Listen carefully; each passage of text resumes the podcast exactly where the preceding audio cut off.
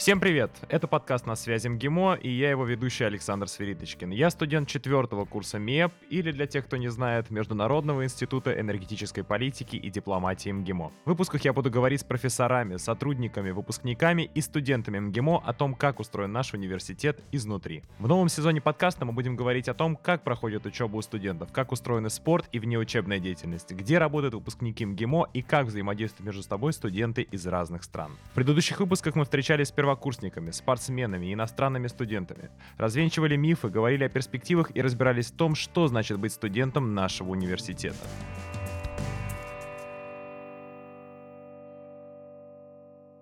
Но есть ли жизнь после МГИМО? Сегодня у нас в гостях выпускники нашего университета Анна Ковалева, соосновательница контент-бюро «Шторм». Приветствую вас, Анна. Да, всем привет. И Никита Соловьев, третий секретарь посольства России в Анголе. Приветствую вас, Никита. Добрый вечер. Тема подкаста на самом деле сегодня очень интересная. Все спрашивают, куда после МГИМО, и известный уже, я думаю, в очень широких кругах мем про то, что на Патрике он, конечно, смешной, но не совсем отвечает реальным запросам наших студентов. И в первую очередь хочется задать вопрос Никите. Никита, расскажите, пожалуйста, коротко о себе, своем профессиональном пути и вообще, чем вы занимаетесь сейчас. Ну, предлагаю сразу перейти на «ты». Я еще не настолько стар. Без проблем. В общем, все очень просто. Поступил в МГИМО в 2012 году, закончил бакалавриат в 16 магистратуру в 18 и укатил на 4 года в Мозамбик. Отработал там, получил свое первое повышение в посольстве, вернулся и спустя полгода я уже был здесь, в Анголе. Сейчас э, занимаю должность третьего секретаря, ну, грубо говоря, как старший лейтенант в армии. Тут очень просто э, эти аналогии проводить. Все очень карьерная эта э, лестница очень прозрачна. Занимаюсь прессой, прессой и вопросами двусторонних отношений. Вот как-то так.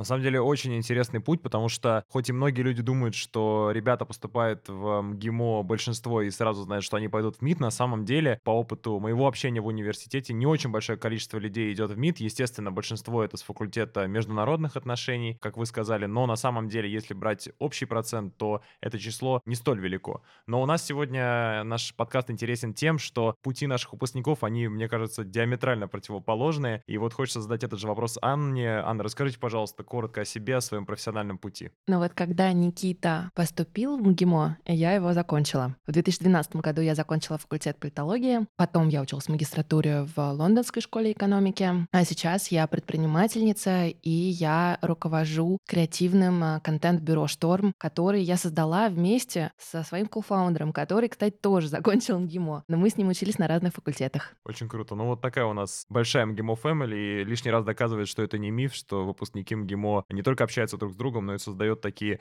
крутые проекты, как контент-бюро, в котором мы сегодня записываем наш подкаст. Вот расскажите, пожалуйста, я поступал в МГИМО 4 года назад уже, получается. Я и... думала, 4 раза подряд. 4 раза подряд, 3 не взяли, на 4 уже сказали, ладно, уже хватит мучить э, приемную комиссию. Скажите, пожалуйста, как вы выбирали вуз и вообще почему МГИМО? Рассматривали ли что-то другое или было что-то в нашем университете именно такое, что на чем вы сказали 100% мы должны поступить сюда? Никита, как это у тебя было? У меня все очень просто. Я хотел в МГИМО очень давно ну, еще прям класса с восьмого я точно определился, что я хочу в МГИМО. У меня просто есть один дальний родственник, дипломат. И всегда он был для меня примером того, как надо жить и родину любить, так сказать. Ну и, и в целом. Всегда какие-то интересные истории, очень правильные, мудрые жизненные советы он мне давал. Ну, как бы сейчас дядя Володя жив-здоров и уже глубоко на пенсии, но тем не менее. То, что у меня был вот такой вот родственник, карьерный дипломат, во многом определило то, что я хочу поступать в МГИМО и именно на МО. У меня вообще не было никаких сомнений. Ну здорово, нет. Факультет международных отношений — это, мне кажется, флагманский факультет нашего университета. И, кстати, совсем недавно у нас в университете прошла очередная битва факультетов, где МО тоже показали шикарный номер. Э, в этом году была особенность, что в роликах участвовали деканы факультетов. Андрей Андреевич Сушенцов, он, кстати, записывал э, у нас тоже подкаст э, в этой студии. Он просто филигранно отыграл. И, на самом деле, факультет международных отношений, да, по праву считается флагманским факультетом нашего университета. Анна, расскажите, пожалуйста, как у вас вас сложилось и почему именно МГИМО, почему политология? Я так рада, что с нами Никита, потому что мне правда кажется, у нас очень разные пути. Я как-то всегда была далека от дипломатии, но я обожала учить иностранные языки. Это было моим хобби, моей страстью, и мне всегда казалось, что здорово поучиться бы в МГИМО. Но в это же время мне кажется, что я думала, что я туда не попаду, и что может быть все таки не МГИМО. И я училась а, в такой школе, в которой большинство выпускников шли в МГУ и высшую школу экономики на тот момент. И МГИМО как бы казалось, ну, из какой-то другой вселенной. И я весь год в одиннадцатом классе готовилась на философский факультет в МГУ. И у меня как-то оставалась такая мысль, что было бы неплохо в МГИМО, но как-то я, когда вот сомневалась, мне кто-то сказал, ну слушай, ну в МГИМО лучше не надо, ты все равно туда вряд ли поступишь, иди уже в МГУ, там классно, в общем, все будет хорошо. И когда я поступила на философский факультет в МГУ, по Олимпиадам, как а, вот человек с золотой медалью, вот это все, я вдруг поняла, что я не хочу учиться на философском факультете в МГУ. И тогда я понесла документы. Я отнесла документы в МГИМО и в Высшую школу экономики. И я до сих пор помню, что я стояла в приемной комиссии. Там было две больших очереди. Одна была на факультет политологии, вторая была на факультет международного права, потому что и там, и там нужно было сдавать общество знания. И в этих очередях были люди, которые, вот как Никита, с восьмого класса знали, куда они идут, что они учат. Ну, то есть у них было какое-то понимание, что они вообще по жизни делают. И я, когда оказалась в этой очереди, поняла, что ну я вообще не знаю, куда я иду. Но у меня была какая-то вот такая, ну, мечта учиться в МГИМО. Я даже был такой конкурс в газете «Известия» «Три шага до мечты», если вы знаете его. И я писал туда эссе. Конечно, конечно. Да. А Никита не участвовал в нем? Нет, я участвовал в э, МГУшном ГИМОшной олимпиаде по международным отношениям. Я участвовала в этом конкурсе в газете «Известия», и меня не выбрали. И спустя много лет я нашла... В общем, оказалось, что моя подружка его выиграла. Я очень рада, что она его выиграла, и она оказалась на факультете международной журналистики. Но когда у меня и с конкурсом не получилось, и я думала, ну точно, не для меня, как бы говорят правду, что мне не туда. И, в общем, когда я стояла в этой очереди, меня спросили, девушку, вы скорее, пожалуйста, определяйтесь, потому что очередь идет. И я просто такая думаю, что я больше хочу? Политология или международное право? Политология или международное право. И я повернула направо, по-моему, и пошла на факультет политологии. Я туда удивительным образом поступила. Это было тоже довольно неожиданно, потому что я не собиралась туда, я не готовилась по магимошным вот этим всем а, стандартам. И я помню эти сложные экзамены, которые я, в общем-то, сдала. И когда мне сказали, что я поступила, во-первых, я поняла, что в вышку я больше не пойду, потому что нужно было определяться, МГИМО или МГУ. А во-вторых, я пошла отчисляться с философского факультета МГУ. И так я довольно, наверное, неожиданно для себя образом оказалась в МГИМО. На самом деле пути, правда, диаметрально противоположные. Это удивительно, Да. как сегодня получилось у нас на подкасте. Но я так вкратце пробегусь. Мы как-то с моим другом не могли найти, где бы поиграть в теннис. Были все корты заняты, а мы очень хотели поиграть. А в МГИМО на улице есть три прекрасных корта, которые он сказал, слушай, есть МГИМО, там можно поиграть. Поехали туда. Я сказал, да, конечно, давай, почему нет. Мы туда приехали, и что-то я так проникся атмосферой, увидел ребят, которые довольные выходят э, с центра, идут, э, тогда еще лето было, все довольные, идут уже, наверное, экзамены. А, как раз-таки время подходило к сессии, но еще сессии не было, и все таки были расслабленные, довольные. Я смотрю на это все, думаю, какая крутая атмосфера, надо бы сюда поступить. И вот это было где-то класс восьмой, наверное. И с восьмого класса я понял, что мне хочется поступить в МГИМО. Выбрал факультет, там связь с общественностью была, или тоже, кстати, международное право. Но я решил э, связь с общественностью, что мне подходит чуть больше, и вот также решил поступать в МГИМО. То есть у нас у всех пути абсолютно с разных сторон мы зашли, но оказались примерно в одном и том же месте. Но у каждого студента, который поступает вот сейчас, во всяком случае, я не готов говорить о том, как было 10 или 15 лет назад, но сейчас, ребята, которые поступают, неважно какой факультет, все сталкиваются с одним и тем же вопросом. Какой выбрать язык? и какой язык мне дадут. Сейчас, кстати, ситуация с языками, вот мы общались с ребятами, которые только поступали в университет, она, она несколько изменилась, то есть ребята выбирают, и им, правда, дают тот язык, который они, предпочтение, которое они выдвинули. И мне вот очень интересно, Никит, э, у тебя спросить, какой язык ты выбрал, и помогает ли он тебе сейчас в твоей профессии? Честно, я был супер везучим в этом плане. Ну, я на самом деле знал, что так и будет, потому что из моей школы каждый год там 3-4 человека минимум поступало в МГИМО частенько на МО тоже. Я поступал с испанским, и мне дали португальский. Я знал, что у меня будет либо португальский, либо итальянский. Я не обломался бы ни одному из выборов. Ну вот мне выдали португеш, и уже пятый год я плотно работаю с ним именно в профессиональной жизни, будучи дипломатом, защищая интересы нашей богоспасаемой на дальних рубежах, так сказать. А тот уровень языка, который ты получил э, в университете, как ты его оцениваешь? И вообще были ли у тебя какие-то проблемы, когда ты вышел на работу, или тот уровень, который э, ты получил в университете, его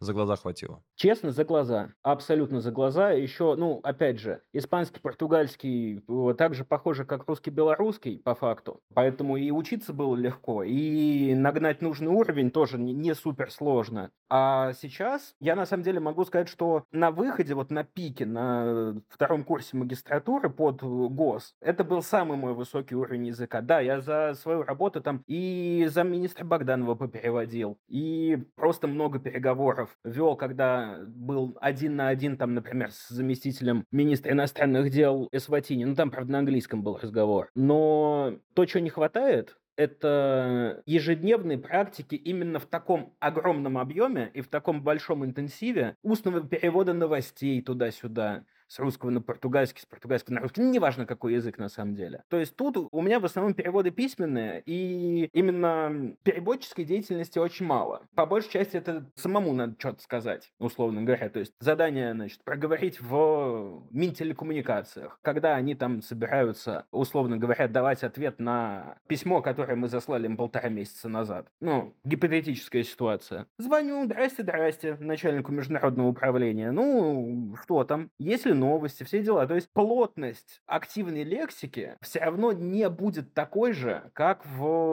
универе. Да, конечно, когда надо, подрываешься и переводишь все что угодно, но каждодневной практики ее нет. Она, наверное, есть у нас, у дипломатов, либо в постпредствах, там, Нью-Йорк, Женева, Вена, либо в департаменте лингвообеспечения, которое ДЛО. Это вот ребята там молодые, моложе меня, ездят замминистрами с Сергеем Викторовичем на какие-то переговоры. Круто, это в очередной раз показывает, что в МГИМО, правда, очень высокий уровень изучения иностранного языка. Я могу это по себе сказать. Когда я поступал в университет, я брал французский язык с нуля. Сейчас мы уже взяли учебник C1, и я, правда, в нем очень хорошо ориентируюсь ориентируюсь, то есть э, у меня каких-то прям сильных сложностей с ним, ну, дай бог, в универе такое опасно говорить, не возникает. Good for you, good for you, потому что я наслышан, что кафедра французского на МЖ, она не супер лояльная бывает местами. Тут сложно сказать. Я не могу сказать именно с точки зрения лояльности, точнее, с точки зрения лояльности я могу сказать наоборот, что преподаватели очень-очень понимающие, а с точки зрения запросов, да, они требовательные, но мне кажется, что по-другому быть и не может, если мы говорим о достойном уровне э, обучения языка. Аня, расскажи, пожалуйста, какой язык был у тебя и как он помогает на твоем профессиональном пути? У меня было три языка. Первый — английский. Я закончила седьмую кафедру. Я не знаю, существует она сейчас или нет, но в мое время это была такая кафедра, которую все боялись боялись. И все знали, что с седьмой кафедры выгоняют. У меня, мне кажется,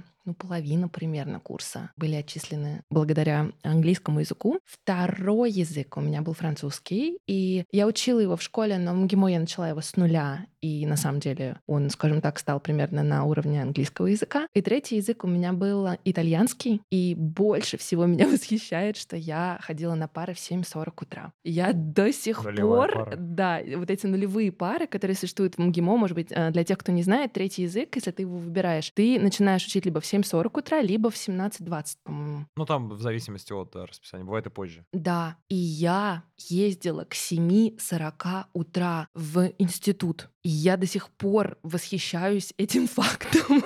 Но, скажем так, на самом деле я часто люблю говорить о том, что МГИМО действительно очень высокий уровень языка, и мне, конечно, это в жизни очень помогает. Мы в контент-бюро работаем и на английском языке тоже, и училась я на английском языке в магистратуре, и ездила я по обмену во Францию, где я училась на французском и на английском. Поэтому, да, честно говоря, языки действительно дают классно. Я вот как выпускница могу это подтвердить. Очень круто, да. Но у нас, в принципе, здесь все сегодня присутствующие заверили, что в МГИМО высокий уровень иностранного языка. Но хорошо, вот мы как раз идем в хронологическом порядке. Мне это нравится, чтобы выстроить логику у наших э, слушателей подкаста. Мы поговорили про поступление, поговорили про выбор языка, а потом после завершения, ну, Никита нам уже ответил на этот вопрос, что Никита четко понимал свой путь, куда он будет поступать, куда куда он пойдет после. А у меня вопрос Никите созрел. Никита, Да. и что, ни разу ни доли сомнения? Ну, то есть вот это Нет. ты с восьмого класса знаешь, что ты я иду в МГИМО, дальше четыре года МО, и вот не было мысли свернуть с этого пути или что-то новое попробовать. Я тебе больше скажу, 4 плюс 2. Шесть И, лет. и то, и другое с отличием, да. Потому что все 6 лет у меня горели глаза по поводу вот тех предметов, которые у меня были. Ну, по большей части. Нет, понятно, что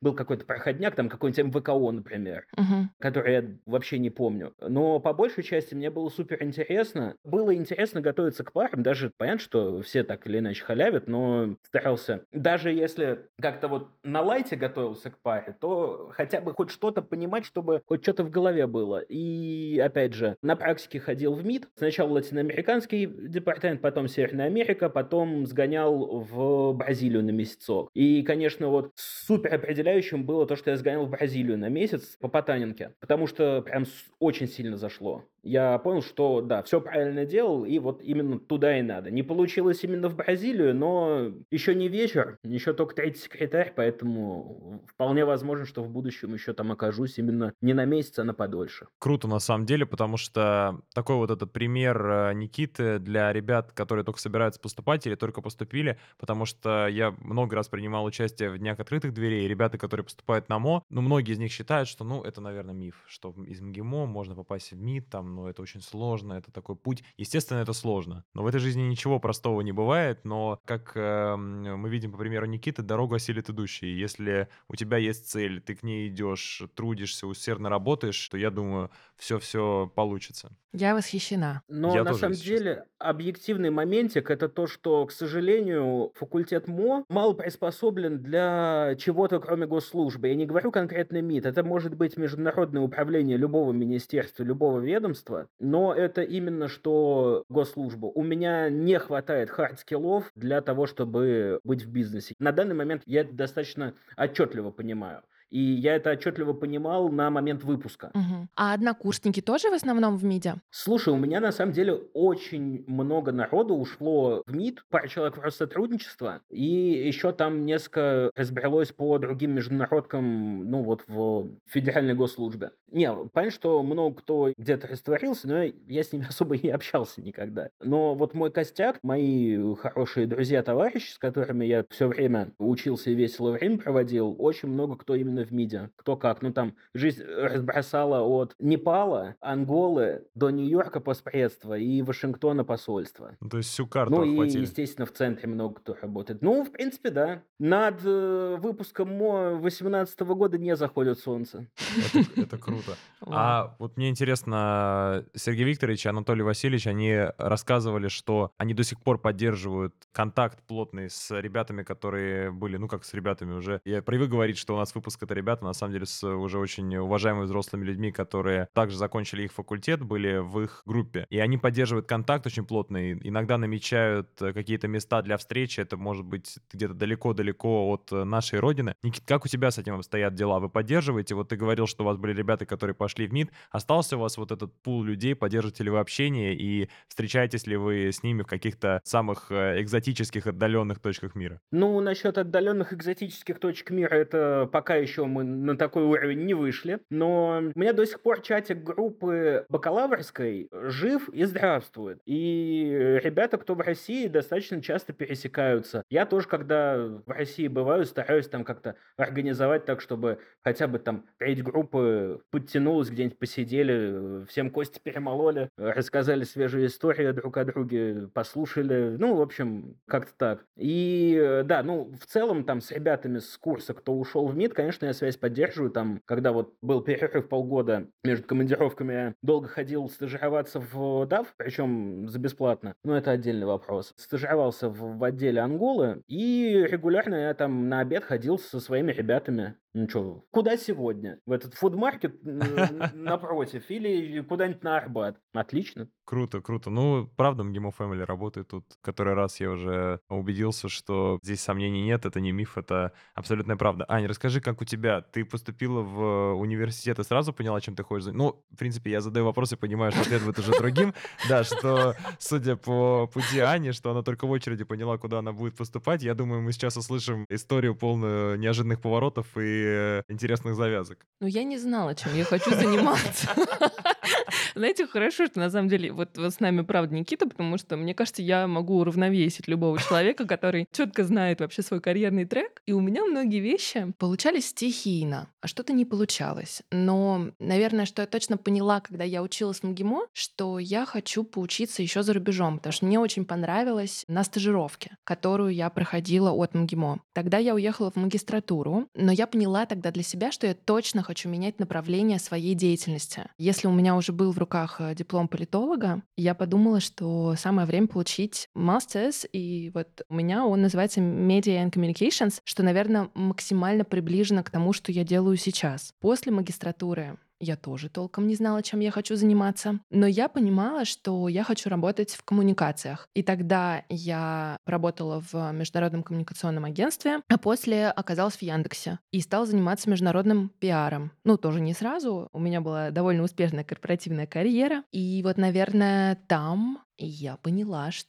я этим заниматься не хочу было принято решение уйти с э, корпоративной, очень хорошей, очень успешной работы. И я для себя поняла, что я буду искать себя. Знаете, вот это ужасное выражение, которое все очень, мне кажется, заюзали уже. Но я начала заниматься разными проектами, работать на фрилансе. И совершенно случайно меня жизнь столкнула с одним из вот э, ребят из МГИМО Family. И как-то так мы начали делать подкасты как хобби. То есть это не было идеей бизнеса. Мы не понимали, что мы из этого будем выстраивать какую-то команду команду, какую-то компанию, что мы будем с кем-то работать. Это все было довольно стихийно. И даже первые клиенты нашли нас, а не мы их. И в этом ключе я стала предпринимателем, ну, правда, случайно. У меня никогда в жизни не было идеи, что я хочу делать бизнес. Но я наверное, очень благодарна этим случайностям, потому что я понимаю, что по натуре своей я как раз предприниматель. И это то, что всегда во мне было, потому что я всегда что-то делала, я всегда кого-то организовывала, я всегда кого-то убеждала э, что-то делать вместе. И мне кажется, вот мои такие навыки организатора, продюсера на самом деле очень хорошо конвертируются в предпринимательство. И я очень люблю то, что мы делаем. Ну, на самом деле это круто, что ты смогла найти Вот, себя. это самое потому- главное. Да, это очень-очень важно, что тебе искренне нравится, что ты делаешь, и Никита тоже очень с таким воодушевлением говорит о своей работе, о том, чем он занимается, и здесь мне хочется вот навеял такой вопрос, а что самое интересное вот в твоей работе, Никит, что ты можешь прям выделить, что тебе очень-очень нравится, от чего ты прям такой кайф ловишь? Слушай, можно сначала вопрос Ане задам? Он, на самом деле, меня очень интересует. Я его задаю всем своим знакомым, кто занимается бизнесом, работает именно на себя. Не бывает такого, не перещелкивает в голове, что надо работать 24 на 7, и каждый часок лишнего отдыха или время, потраченного на себя, это как упущенная возможность заработать лишний доллар, лишний рубль. Ты знаешь, в начале, наверное, точно да. И предпринимательская история — это не история, в которой ты выключаешься и говоришь, ребята, делайте без меня. То есть ты очень сильно включен в свой бизнес, особенно если он небольшой, если он малый. Довольно тяжело от него, да, Ну да. отойти. Но что ты еще понимаешь в процессе предпринимательства, что если ты будешь так жить все время, а я этим занимаюсь уже около пяти лет, то можно сойти с ума. И самый главный ресурс предпринимателя — это он сам. Это его вообще уровень энергии, его состояние, потому что мы создаем из нуля единицу. И для этого нужно быть в нормальном психологическом, эмоциональном состоянии. И если ты вообще не отдыхаешь или ты постоянно зарабатываешь каждый доллар, у тебя просто даже нету, знаешь, желания что-то новое придумывать. Для этого нужны силы. И вот это пресловутое вдохновение, о котором все говорят. Но мне кажется, важно себя чувствовать хорошо. И чтобы себя чувствовать хорошо, это важно отдыхать. И здорово, что сейчас многие говорят о том, как важно отдыхать. Вот мы даже в студии Шторм сделали подкаст про выгорание, в котором рассказываем, что нельзя работать 24 на 7 и думать, что вот все как бы сойдет на нет. Мне кажется, бизнес, особенно на начальном этапе, это такой, как маленький ребенок. И со временем он начинает расти. Ну, хотя, наверное, дети потом начинают сами что-то делать, себя как-то занимать, развлекать и так далее. Но с бизнесом такая история не происходит. Мне кажется, вот как раз-таки хорошее сравнение с маленьким ребенком. Если он не кричит, какая-то тишина наступила, то точно что-то случилось, и над этим надо срочно работать, разбираться. Ну, на разных этапах бизнеса разное. Это тоже надо понимать, что это по-разному запускать бизнес, это по-другому управлять маленькой командой, большой командой. Здесь нужны разные инструменты и иногда даже разные люди для этого. Да, да, абсолютно точно. Здесь никаких сомнений. Да, Никит, был вопрос про самый интересный аспект в работе. Что ты можешь назвать? Опять же, за счет того, что я вторую командировку в достаточно небольшом посольстве в Африке. Есть, конечно, официально записанный там в каком-то документе распределение обязанностей, но по факту, что сегодня горит, тем ты и занимаешься. И это круто. Например, ну вот в Мозамбике было, я вел страну совместительства, королевство Исватини, маленькая такая страна, 150 на 150 километров между Мозамбиком и ЮАР. И там, допустим, пришло что-то срочное, надо проговорить на хорошем, высоком уровне. Ну, чего, подготовился на следующий день в 5 утра встаешь, 4 часа за рулем, значит, приехал в Исватини в столицу, кофейку попил в Хилтоне, перешел через дорогу в министерство, там тебя принял какой-нибудь директор департамента, а лучше замминистра, все ему вручил, рассказал, почему мы считаем, что Исватини стоит нас поддержать там по вопросу. Пусть будет не поддержать грузинскую резолюцию про Южную Осетию и Абхазию. Они выслушали, сказали, да, спасибо, мы учтем, сделали как сделают, обычно они просто не приходили, их не интересуют территориальные конфликты вне Африки. Со спокойной душой вышел, пообедал и обратно в путь дорогу в Мапуту, в том случае это отписываться. Потому что провели, проговорили, мы молодцы. Интересно, как за кофейком решаются вопросы мировые, да? Да. Мы... Никита нам приоткрывает тайну. Кофеек это перед встречей. На встрече тоже могут предложить кофе, но в Хилтоне всегда был вкуснее, чем в МИДе.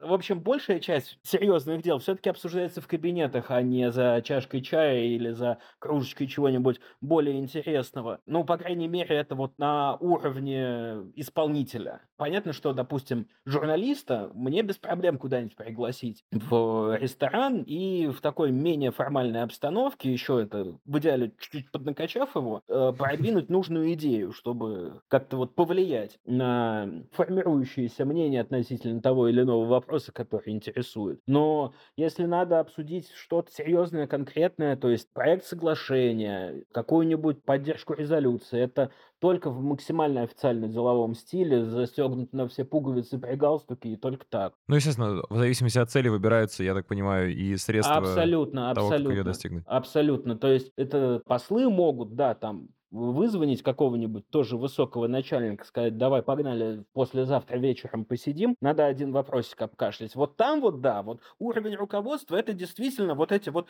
мемчики про обкашлять вопросики в Чайхане, ну, или не в Чайхане, где угодно. Ну, это, это интересно. Ань, скажи, пожалуйста, а у тебя как, есть какая-то вещь, которая в твоей работе, ты прям вот считаешь ее самой интересной, что-то, что до сих пор, как в первый раз тебя мотивирует и двигает дальше?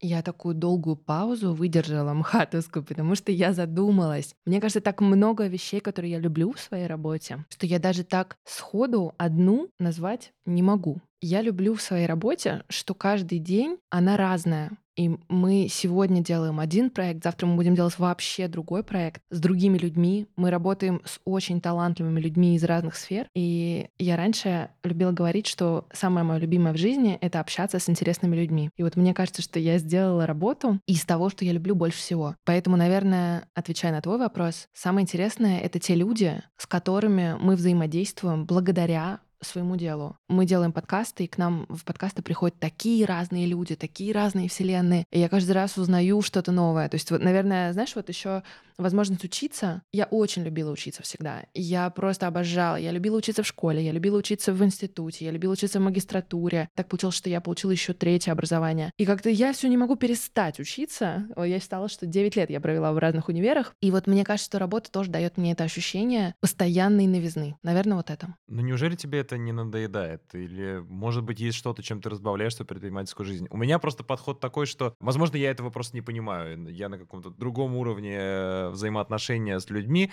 но неужели тебе настолько это интересно, что тебе это вообще не надоедает? Это, это что, делать бизнес? Ну, вот эта концепция общения с разными людьми или вообще концепция ведения бизнеса. Ведь ты уже сегодня говорила, что есть такой феномен выгорания, и очень у многих людей он происходит, и чем больше ты погружаешься, тем больше вероятность того, что это может произойти. Не было ли у тебя такого, что ты в один день задумалась, что а зачем мне это все нужно вообще? Каждый день предприниматели так думают.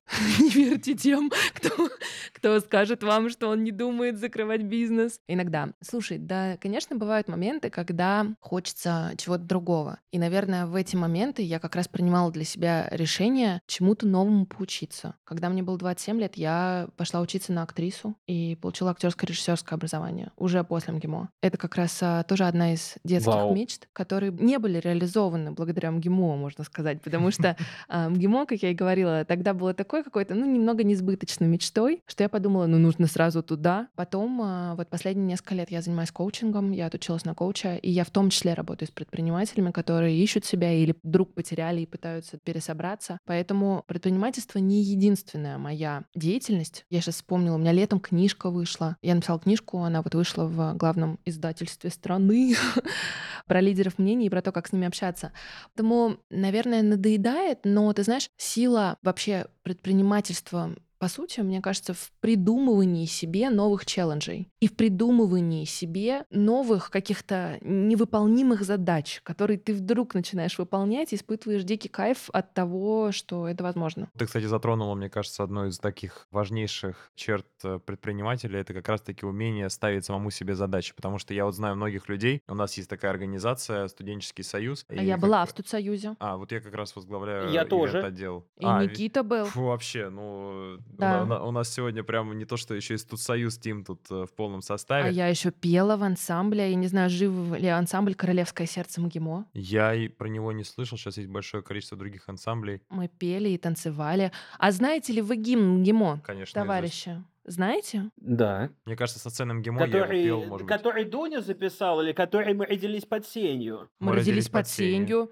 великого МГИМО. Ну нет, ну есть этот, а есть неофициальный же еще. А я, кстати, не знаю, неофициальный. Да ладно, ты не знаешь от Дуни этого рэпера, которым А, давно-давно еще Оксимирон со всем, бэтлился? со всем курсом даем, там даем Да, фору да, да, остальным именно, вузам. Именно, именно оно, Да. именно оно. Да, да, нет, я знаю его, да. Я говорил про классический как раз-таки и по вот тому, как сложилась моя судьба в институте. Я, наверное, исполнил его со сцены МГИМО уже, но я думаю, больше ста раз точно. Поэтому слова, я думаю, уже... То есть новая профессия готова. Да, да, сто процентов. Ведущий конференции и так далее, до сто процентов. Ты затронул одну из главных черт э, предпринимателей. Как раз-таки вот у нас есть организация в э, институте, куда и Никита, и Анна входили, студенческий союз МГИМО. И вот я наблюдаю, что это не хорошо, не плохо, просто есть, есть разные люди, есть шикарные исполнители, но которые просто, у них мышление так устроено, что они сами себе задачу поставить не могут. То есть если ты перед ними ставишь задачу, они могут максимально быстро, круто, качественно, ответственно ее выполнить, и такие люди тоже очень-очень нужны и очень ценятся. А есть люди, которые, ну, не исполнители, но при этом они обладают каким-то креативным мышлением, они сами понимают, что им нужно делать, ставят себе цели и идут к ней. И как раз-таки, дорогие друзья, поиск себя, наши слушатели, о котором мы сегодня говорим, он и заключается в этом. Ведь самое плохое это когда исполнитель вынужден ставить себе цели, а человек э, креативный должен выполнять какие-то исполнительские требования и задачи. Наши дорогие будущие студенты или студенты, когда мы говорим про вот этот поиск, это заключается именно в этом. И очень важно, чтобы вы как можно раньше поняли, какой тип мышления, тип деятельности у вас, и максимально правильно подобрали себе занятия, которые вы хотите выбрать в качестве своей профессии. Можно это ответить? Конечно. Вот все говорят максимально, как можно раньше, как можно раньше. А я хочу защитить тех, кто не знает, что они хотят делать. На самом деле это нормально. И можно в любом возрасте вдруг осознать, что ты не хочешь делать то, что ты делаешь, и пробовать разное. Мне кажется, есть какой-то такой вот миф, что нужно определиться с тем, а, чего ты от жизни хочешь. В России желательно в 16 или в 17 лет. Но если вдруг до 30 не определился, все, тебе конец. Но это не так. Мне кажется, что мы живем в такое довольно удивительное время, где можно находить какие-то новые пути своего карьерного развития в любом возрасте. Сто процентов. У меня есть примеры, но я не буду называть имен, просто такие ситуации, правда, существуют, когда люди даже живут вот такими челленджами, и они не могут больше определенного количества времени заниматься чем-то одним. И когда они рассказывают свою историю, они говорят, я открыл это, этот бизнес, он пошел успешно, я в нем разобрался, все, я для себя закрыл эту страницу, перевернул ее на следующую и начал делать что-то новое с чистого листа. И они живут, они получают от этого искреннее удовольствие, что у них это получается, Но, ребята, тактика достаточно рискованная, потому что, закрыв успешный бизнес, никто вам не гарантирует, что следующий будет настолько же успешным. Поэтому тут тоже надо быть аккуратным. И как раз-таки про открытие чего-то нового для себя, это требует большого количества работы. Мы сегодня уже говорили про выгорание. Я спрашивал Аню насчет этого. Мне интересно спросить это у тебя, Никит. Ты находишься очень далеко от дома, от родины. И скажи, пожалуйста, не скучаешь ли ты вообще по университетским друзьям, по России? Как у тебя с этим дела обстоят? Слушай, конечно, скучаю. И слава богу, современным технологиям. Вот я взял телефон, нажал две кнопки, пожалуйста, я на видеосвязи с Москвой. Это практически полное ощущение присутствия. Кружочки в Телеграме. Это просто гениальное изобретение. Дурову огромнейший респект вот именно за кружочки. Потому что тоже это вроде чат, но вроде это не голосовуха и тоже создает некое ощущение присутствия. Я с родителями так много общаюсь, я с друзьями так. В основном общаюсь кружочками. Это помогает сглаживать, но вот именно что мне меньше всего нравится в работе за рубежом, это то, что не может быть такой ситуации. Сидишь в пятницу вечером с коллегой, попиваешь пивко и так, а погнали в Питер. А погнали. Ну, невозможно это. А погнали в Мозамбик.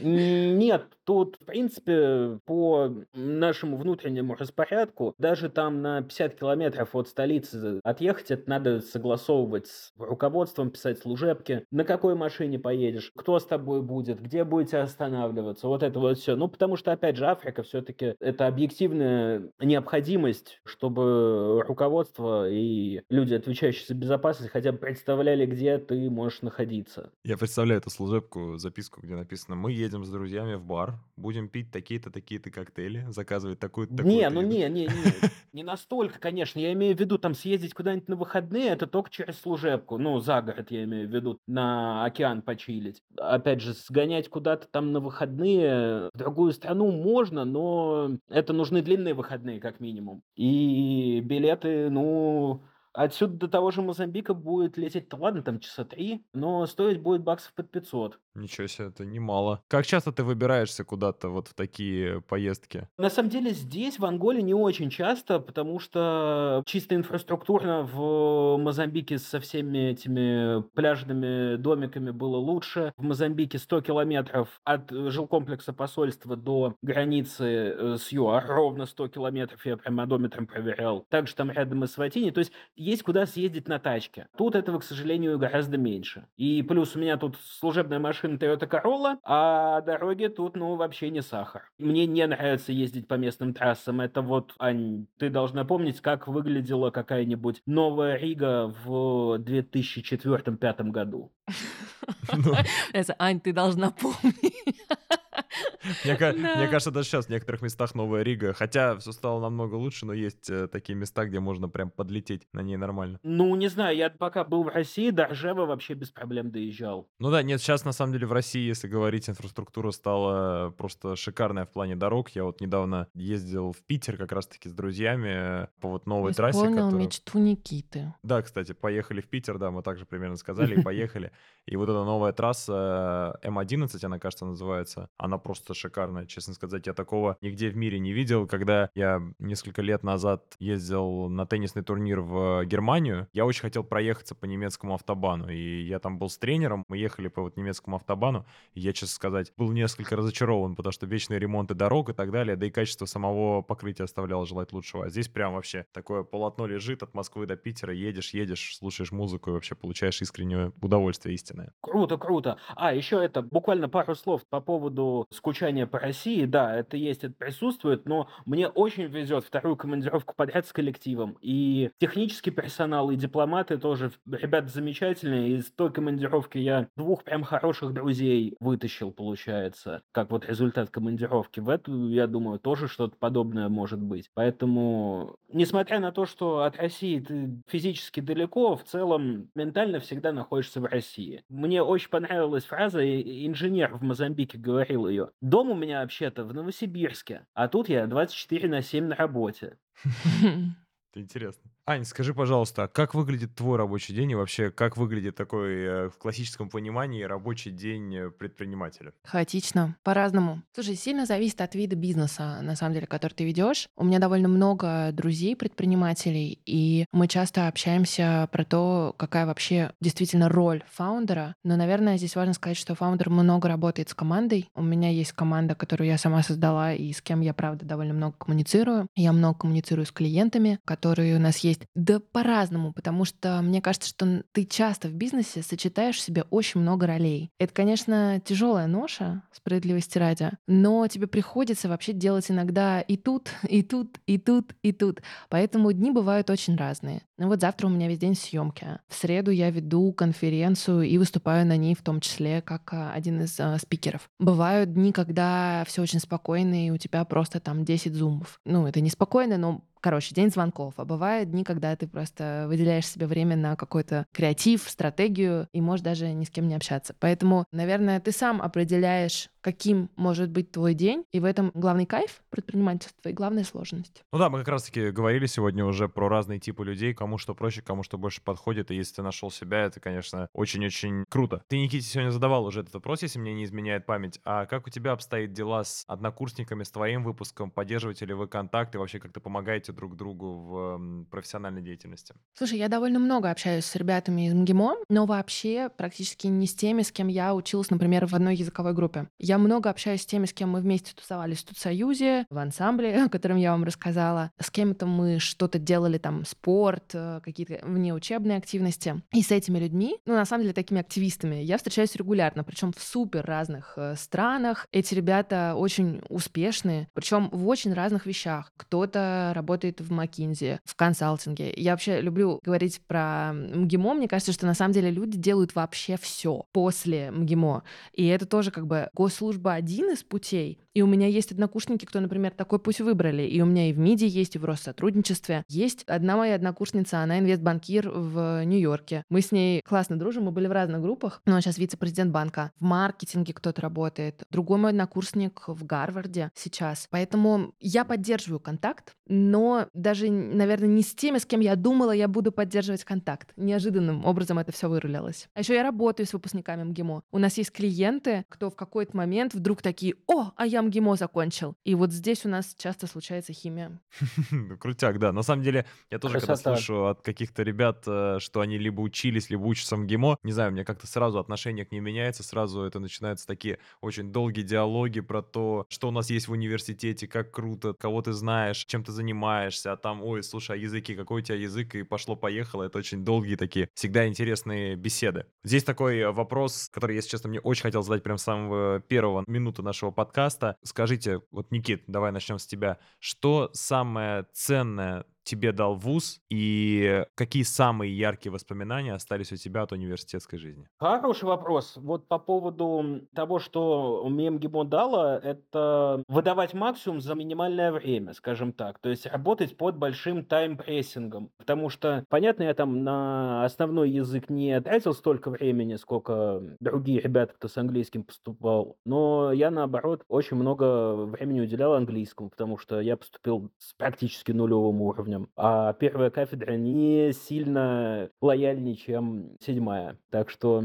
было в этом плане нелегко. Опять же, что еще хорошего мне универ дал? Ну, умение быстро обрабатывать кучу разной информации и выдавать какой-то вот собственный продукт. Ну, фактически это то, чем я занимаюсь сейчас. Все эти встречи, все это поехал за министра, перетер за кофейком в Асватине, а потом приехал обратно, это, это 10% работы. Э, по большей части это ты сидишь в кабинете и работаешь с бумагами, с документами, с информацией at large, скажем так. То есть с массивом открытых данных, которые которые вот в стране ходят. Работаешь там, если кто-то тебе что-то чуть больше, чем пишут в СМИ, говорят, это еще лучше. Но это не обязательно. Можно и по открытым источникам выдать очень хорошую аналитику. И самое классное воспоминание об универе, ну, наверное, первый старостат, когда я познакомился с кучей народу, просто с кучей разного классного народу, который до сих пор в моей жизни. И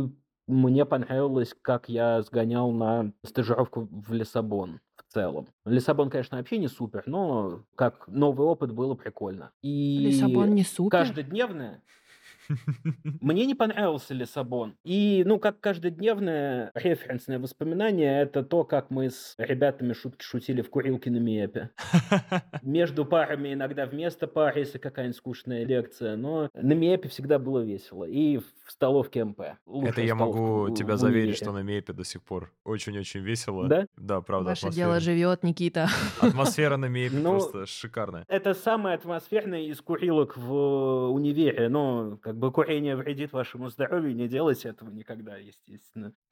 Ань, скажи, а у тебя как, какая, что самое ценное было в университете и самое яркое твое воспоминание? Что самое ценное мне дал университет? Моя однокурсница вышла замуж за моего брата, и у меня родился племянник.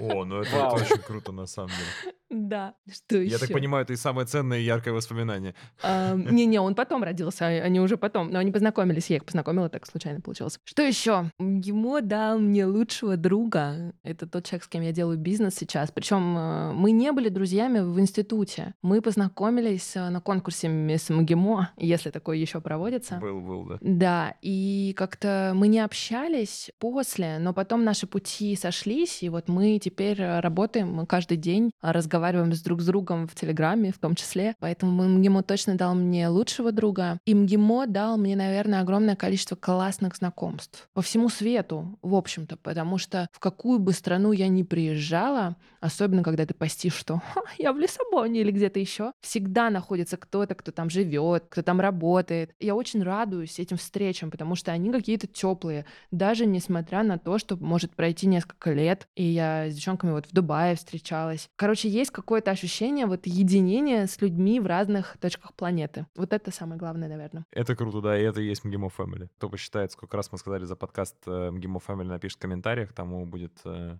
лайк от меня в комментариях. И финальный вопрос, общий, у нас всегда это э, такой коллективный. Что бы вы пожелали сегодняшним студентам, которые либо учатся, либо только хотят поступить э, в наш университет? Никит, давай начнем с тебя. Мое личное мнение для абитуриентов. Если у вас не горят глаза от перспектив того, что вам может дать МГИМО, а перспективы об этом вы можете услышать, ну, собственно, в этом подкасте, в других выпусках МГИМО на связи, то и не идите сюда. У меня очень много примеров на курсе ребят, которые, ну, поступили не особо этого желая. Интереса не нашлось в итоге к обучению, и это было либо больно, трудно и маловывозимо, либо вообще просто заканчивалось отчислением. Поэтому подумайте дважды, нужно ли вам, условно говоря, то же самое МО, если вы не хотите именно на госслужбу, потому что другого применения моего родного факультета я не вижу. Ну или уходить на магистратуру на другое направление, и у меня тоже есть примеры ребят, которые отучились на МО, ушли на МЭО и работают в банках, абсолютно не обламываясь. А студентам сильно много языки не пробивайте, а остальное все будет нормально. Да, это, это очень дельный совет. Ань, скажи, а ты что можешь сказать нашим ребятам? Мы абитуриентам даем совет. Ну, можно и абитуриентам, и студентам. абитуриентам. Мне кажется, что если вам очень хочется в МГИМО, не бойтесь пробовать. Я до сих пор благодарна себе за то, что я когда-то взяла и отнесла документы, хотя вам честно скажу, что были люди, которые мне говорили, что в МГИМО я никогда не поступлю. Не знаю, почему эти люди так говорили. У меня всегда был классный язык, но почему-то они мне сказали. И я тогда выбрала весь год верить тем, кто сказал, что у меня не получится. А потом вдруг как-то вот я встрепенулась и подумала, ну а почему я верю тем, кто говорит, что не получится? Возможно же, есть те, кто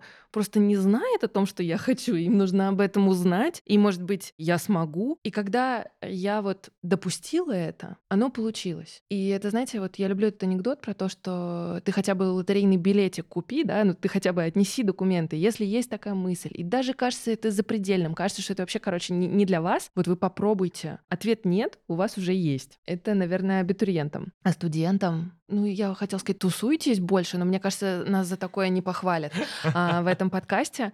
Ну, общайтесь. Общайтесь с однокурсниками, с людьми с разных курсов. Ты никогда не знаешь, как жизнь тебя выведет, и с кем в итоге ты станешь друзьями, за кого ты выйдешь замуж, с кем ты сделаешь бизнес. И чем больше интересных людей будет в вашем кругу, тем выше ваши шансы. Я думаю, что студенты, если они уже попали в МГИМО, они знают, как это учиться. И я очень круто ботала, и я думаю, что все ботают и знают, как это. Но на самом деле самое ценное, что я вынесла из МГИМО, это люди. И вот здесь хочется просто пожелать от этих людей не прятаться за книжками, учебниками, а как-то выходить и не бояться разговаривать, потому что мне кажется, что очень много классных проектов, бизнесов, не знаю, подкастов, неважно чего, может родиться, когда люди начнут об этом разговаривать. Поэтому не бойтесь выходить из своей раковины. Большое спасибо, Анна. Большое спасибо, Никита. Это был подкаст на связи МГИМО, и я его ведущий Александр Свиридочкин. Спасибо огромное за интересные вопросы. Да, спасибо большое, было очень интересно. Итак, дорогие друзья, вы слушали подкаст «На связи МГИМО». Чтобы не пропустить новые эпизоды, подписывайтесь на нас во всех социальных сетях и на всех платформах. До встречи в следующих выпусках.